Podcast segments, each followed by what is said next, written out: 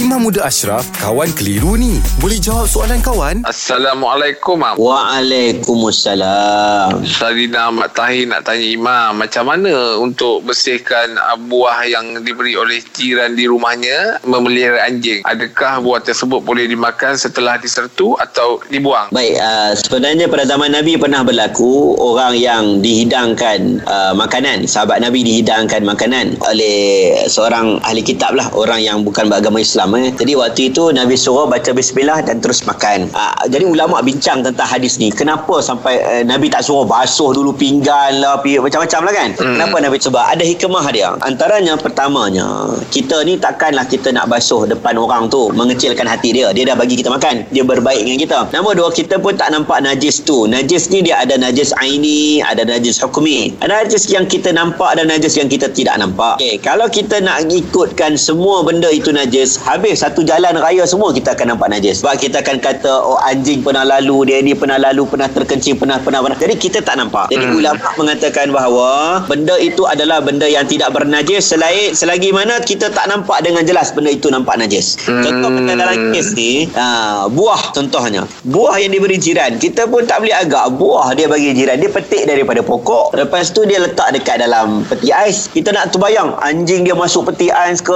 payah. Akhirnya agama Hmm. Jadi susah. Hmm. Maka waktu itu ulama kata kalau dia dah bagi buah kepada kita, kita yakin ya buah sampai kepada kita itu tak nampak jelas najis anjing najis yang dia nampak dekat buah tersebut maka Hmm. tak perlu dia membasuh seperti mana dia basuh uh, macam Nak sertu tu lah sertu tadi tu ah basuh Tak biasa payah. boleh lah kan tapi Ya, basuh maksudnya ah, tak Ah. payah nak sampai sertu kan Ya, tapi kalau dia tak yakin, dia rasa confused, ah, silakan dia nak sertu ke silakan lah. Ha, isu dia Ah, yakin.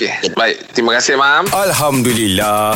Selesai satu kekeliruan. Anda pun mesti ada soalan kan? Hantarkan sebarang persoalan dan kekeliruan anda ke Sina.my sekarang. Kawan Tanya Ustaz Jawab dibawakan oleh Telekong Siti Khadijah. Balik kampung hadiahkan Telekong SK kepada yang tersayang. Diskaun hingga 15% dan berpeluang menang Toyota Yaris. Tertakluk terma. Kunjungi butik SK atau layari sitikadijah.com. Siti Khadijah, lambang cinta abadi.